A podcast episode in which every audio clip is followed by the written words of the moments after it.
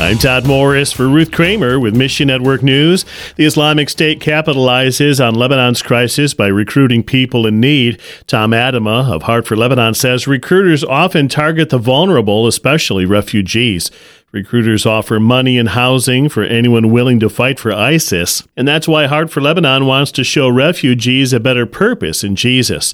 Believers provide physical and spiritual support in the face of trauma and hardship. Find your place in the story at missionnews.org. Bangladesh covers roughly the same area as Wisconsin, but holds a much larger population. Roughly 165 million people live in the South Asian country, and the government considers less than 1% to be Christians. According to the Voice of the Martyrs Canada, those who start following Jesus often deeply offend their families. Please pray the love of these believers would change many hearts. Todd Morris, Mission Network News.